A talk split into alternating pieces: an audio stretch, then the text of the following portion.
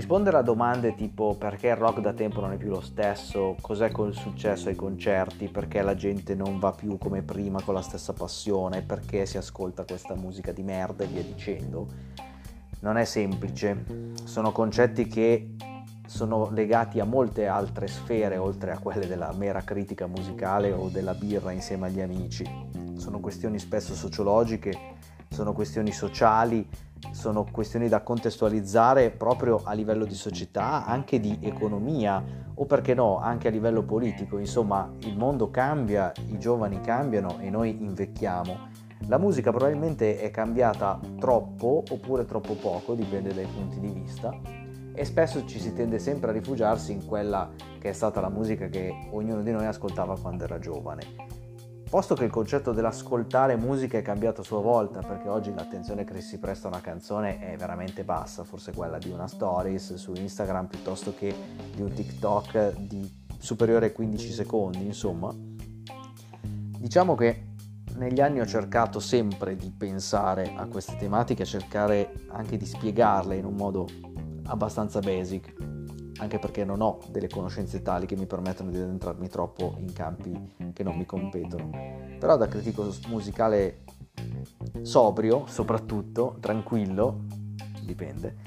è un lavoro che svolgo da quasi vent'anni, ho provato più di una volta a scriverne e negli ultimi due anni in particolar modo. Quello che ho notato è che negli anni è cambiato il concetto di passione, è cambiato il concetto di ascolto, è cambiato anche il concetto del concerto come place to be. Il pubblico è molto cambiato, anche quelli che partecipano ai concerti rock e metal a cui partecipo io e a cui ho partecipato nel corso degli anni. La vera domanda che mi sto facendo da tempo è se sia possibile datare, quantomeno in modo approssimativo, questo ipotetico punto di non ritorno, il momento in cui molti smettono di vivere la passione per la musica in un certo modo, lasciando sia che la nuova concezione di cui abbiamo parlato prima, dell'ascolto fugace, superficiale, dei miti che durano pochi mesi, lasciando che sia questa concezione prosperi, cresca e si affermi come l'unica fondamentalmente tollerabile e percorribile anche da chi fa business con la musica, e sia che il vecchio fuoco dentro vada lentamente a spegnersi e soprattutto mi domando sui motivi che hanno portato effettivamente a tutto questo. Ci ho pensato molto e credo di aver trovato delle risposte che possano essere considerate credibili e precise a quella che comunque è una teoria totalmente personale, che però mi sembra il caso di esporre a un'audience ben più ampia e non solo per iscritto ma anche a livello audio. La premessa fondamentale è questa qui. Io non farò un ragionamento trito ritrito sul si stava meglio prima, una volta qui era tutta campagna, anche perché intanto è vero, ma poi voglio creare un loop che prende in considerazione degli effettivi accadimenti filtrati da un'ottica personale di una persona appassionata di musica, ma anche che lavora in questo settore da discreto tempo. Partiamo con i riferimenti musicali di chi è nato negli anni Ottanta. Io mi ricordo che quando avevo 10 anni 1990, il grunge stava definitivamente per esplodere nelle chart. L'anno successivo, grazie a dischi come il Black Album dei Metallica e a Use Your Illusion dei Guns N' Roses 1 e 2, queste due band diventavano dei testimonial universali della musica dura, ma della musica veramente dura, non del rock o, del rock pop, proprio del, dell'hard and heavy, insomma con sonorità pesantissime. Io all'epoca iniziavo ad ascoltare Hard and Heavy classico, però ero abbastanza lontano dai Metallica e i Guns. Mi ritrovai a crescere in un decennio, i 90s, gli anni 90, in cui Bruce Dickinson e Rob Alford lasciarono gli Iron Maiden e Judas Priest. Se pensiamo poi che i Guns N' Roses fondamentalmente si sciolsero e che i Metallica si tagliarono i capelli, quel che venne a mancare mentre iniziavo il liceo stagione 94-95, fu proprio la materia prima, che trovai in dischi incisi tra il 1980 e il 1990, oltre che nei classici del rock 60-70. Una fase di revival già da adolescente, quindi, mentre iniziavo ad andare a più concerti possibili, compatibilmente con i permessi della famiglia e i pochi soldi che raggranellavo all'epoca. Nel 1999 la reunion degli Iron Maiden mi convinse che finalmente intorno ai 20 anni, sarei riuscito a godere di un'epoca di ritorno alle origini, alle sonorità con cui ero effettivamente cresciuto e con cui erano conosciuti gli Iron Maiden, i Judas Priest, tutta quella fascia di band che io amavo. Non solo, le stesse sonorità che conoscevano appunto le persone che avevano 30 anni all'epoca, che a differenza mia si erano goduti e come gli anni 80. Le correnti musicali del 2000 invece furono molto diverse dalle aspettative. Esplosero principalmente il nuovo alternative Powered by Hybrid Theory dei Linkin Park, che la portata ma- sulle masse che ebbe questo disco fu paragonabile a quella che ebbe Nevermind in Nirvana nel 91. Mentre negli States funzionò a bombazza il post-grunge dei Nickelback, le correnti emo, l'esplosione dei Green Day dopo American Idiot. In campo metallaro inoltre c'era la fase Nu Metal is Not Metal, ultimo tentativo di erigere un baluardo contro le derive di Korn Slipknot, System of a Down, band che andavano fortissimo e vendevano a cannone, ma il metallaro transista che ero io intorno ai 20 anni non era molto per la quale per questi, per questi nuovi generi. La prima netta spaccatura tra ascoltatori e frequentatori di live avvenne esattamente in questo momento. L'estetica del cappello lungo e del chiodo iniziò a essere considerata roba da primati, cappellino al contrario, pantaloni larghi e canzoni senza assoli erano invece diventati la norma. Ci proverà il metalcore a rimettere le cose a posto, mettendo dei ritornelli pop, dei riff che erano già cari alla scuola ottantiana ma sarà un fuoco di paglia a livello globale. Funzionerà molto bene a livello underground, eh, per carità di Dio. Nel 2005-2006 diversi dischi metalcore arrivarono molto in alto nella Billboard 200 negli States e spopolarono anche in Europa. Ma torniamo a noi. Arriviamo al 2010, quando a 30 anni suonati mi ritrovo senza alcun trend rock contemporaneo credibile, senza la possibilità di vedere, come accaduto a chi arrivava ai 30 anni nel 1990 o nel 2000, una prospettiva che non avesse come unico riferimento la riproposizione di cose già sentite, senza nessuna band abbastanza giovane su cui puntare per almeno 3 o 4 album consecutivi di spessore. Peggio,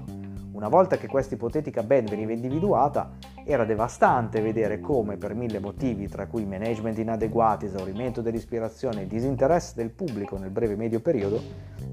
nel giro di pochi anni i sogni di gloria e di grandezza si spegnessero repentinamente. L'aver come riferimento quasi contemporaneo a te un genio come Matt Bellamy dei Muse non era sicuramente cosa da poco. Wasting Light dei Foo Fighters del 2011 diede un'effimera speranza nel guardare al rock duro come qualcosa che fosse ancora capace di affascinare i ragazzini alle nuove leve. Ma nel giro di poco anche quest'ultima fiammella si spegnerà, insieme a certi concerti su cui avevamo sempre puntato, vedendoli come delle garanzie. Sostanzialmente parliamo del fallimento dei festival e del mancato passaggio del testimone. Nel 95 io andai a mie spese al mio primo concerto. Vidi altri 3 o 4 eventi live in quell'anno e vidi per la prima volta gli Iron Maiden senza Bruce Dickinson alla voce, come abbiamo già detto. Negli anni successivi andai al Gods of Metal, il primo nel 97 con Manowar, Angra di Andre Matos. Nel 2000 a livello musicale mi sentivo tradito dai capelli tagliati dei Metallica qualche anno prima, dal nu metal is not metal, dal mainstream che proponeva Evanescence e Nickelback in heavy rotation, anche dentro Super Rock, trasmissione televisiva di MTV di qualche anno fa. Ma dal punto di vista dei concerti non c'era niente di cui lamentarsi. Ogni anno un sacco di band passavano in Italia. Heineken Jamming Festival, Gods of Metal erano l'occasione per conoscere nuovi suoni, stringere amicizie, ascoltare i racconti di chi più grande di noi, tra una birra e l'altra, ci indottrinava, ci spiegava, ci faceva sentire parte di una community di appassionati immensa, potenzialmente infinita. Ci sentivamo a casa in determinati contesti.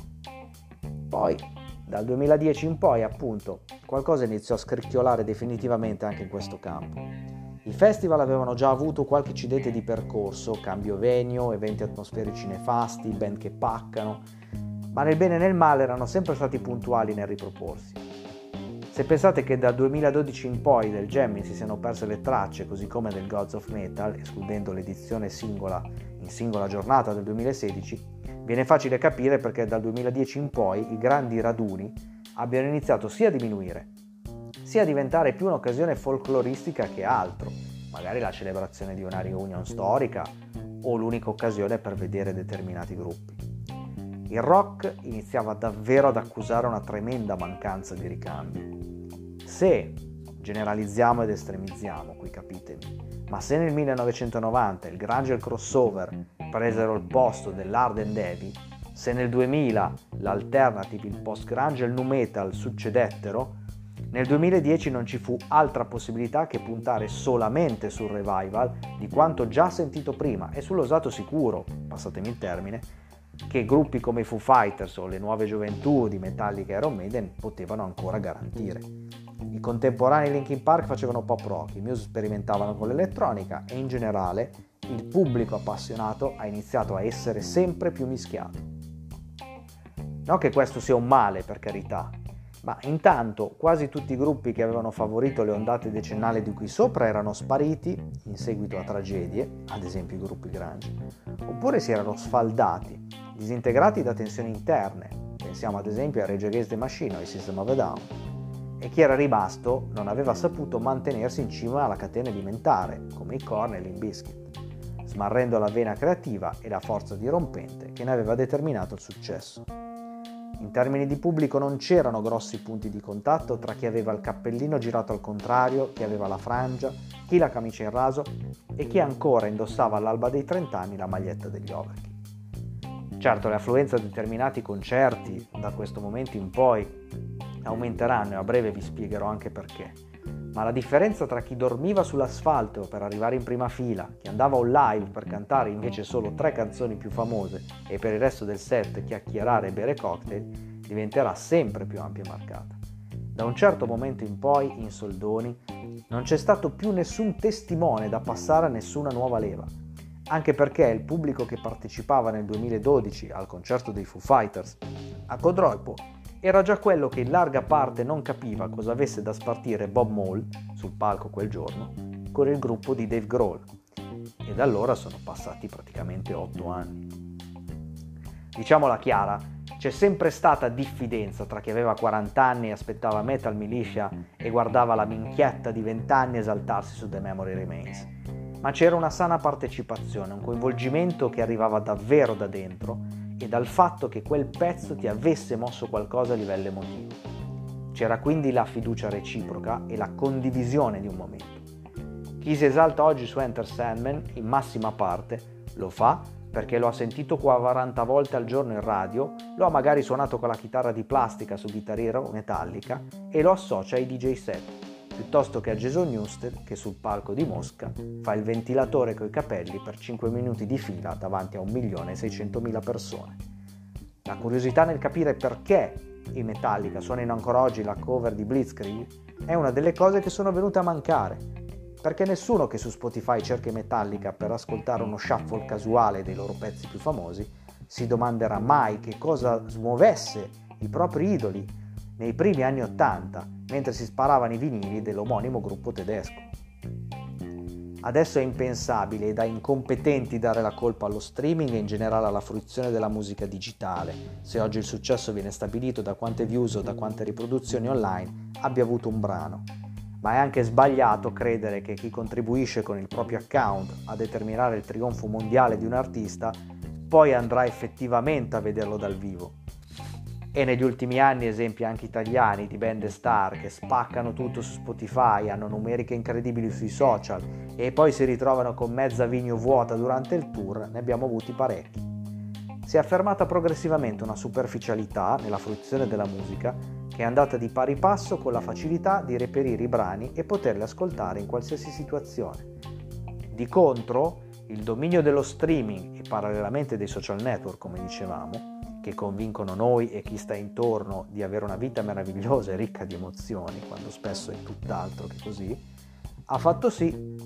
che essere presenti al concerto allo stadio o a un grande raduno sia diventato un elemento imprescindibile di questa vita meravigliosa. Ecco quindi che, contrariamente a quanto accade al mercato discografico, l'industria live sia tornata, ovviamente prima della crisi sanitaria dovuta al Covid, Specialmente nell'ultimo triennio questa industria era tornata a sfornare numeri positivi in sede di bilanci quando si trattava di superstar mondiali e artisti vintage. spesso impegnati in quelli che potrebbero essere i loro ultimi tour di sempre. Oggi viviamo nell'era dell'odio a prioristico, del confronto eterno tra la maglia rossa e la maglia blu, della polemica eterna come ragione di vita. Era impensabile che la musica potesse essere immune da queste dinamiche. Le nuove leve se ne sbattono di quanto scrivono i rocchettari imbufaliti per l'inserimento di Ed Sheeran nella build di Firenze Rocks non replicando a nessuno dei post grammaticati e pieni di punti esclamativi messi a caso. Comprano 65.000 biglietti, si godono 90 minuti di set, cantano i 5 singoli che conoscono grazie a Spotify e mettono un miliardo di cuoricini a stories e post su Instagram. A Firenze Rocks nel 2018 c'era stata una sorta di illusione di massa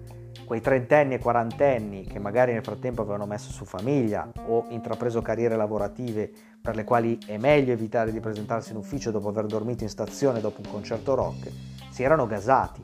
avevano creduto di trovare quell'appuntamento annuale di ritrovo, di celebrazione, di gioia condivisa. Quegli stessi trentenni e quarantenni che avevano invaso le bacheche di ogni social network di video, like e post, che celebravano il ritorno del rock and roll con selfie dal pit dei VIP o dalla terrazza con le consumazioni gratuite incluse, piuttosto che insultando gli Avenged Sevenfold, che attualmente sono l'unica metal band più giovane di Slipknot e Rammstein che a livello mondiale riesce ancora a riempire ampie vigno. La realtà è cambiata da tempo. Piace o meno, siamo spettatori e attori di una situazione che critichiamo, ma che abbiamo inevitabilmente accettato. Quel che è possibile fare anziché provare a difendere in eterno un verbo rock che purtroppo non esiste più, perlomeno fino all'avvento di un nuovo gruppo artista che torni a infiammare in primis i più giovani, è provare a spiegare, a raccontare, a condividere, a discutere il più possibile, a confrontarsi su cosa significa emozionarsi per una canzone, per un concerto e per un genere musicale studiarlo, analizzarlo, proporlo nel modo più semplice possibile con ogni mezzo di comunicazione contemporaneo immaginabile, per far sì che anche solo una persona su un milione se ne interessi. Oltre ovviamente ad aspettare il prossimo momento in cui sarà possibile tornare ad ascoltare i concerti dal vivo magari accompagnando tra qualche anno i nostri figli a vedere Ed Sheeran, facendo in, me- in modo che vivano il concerto non solo in apparenza ma anche in profondità,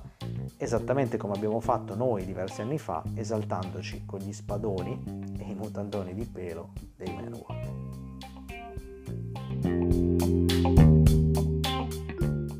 La la la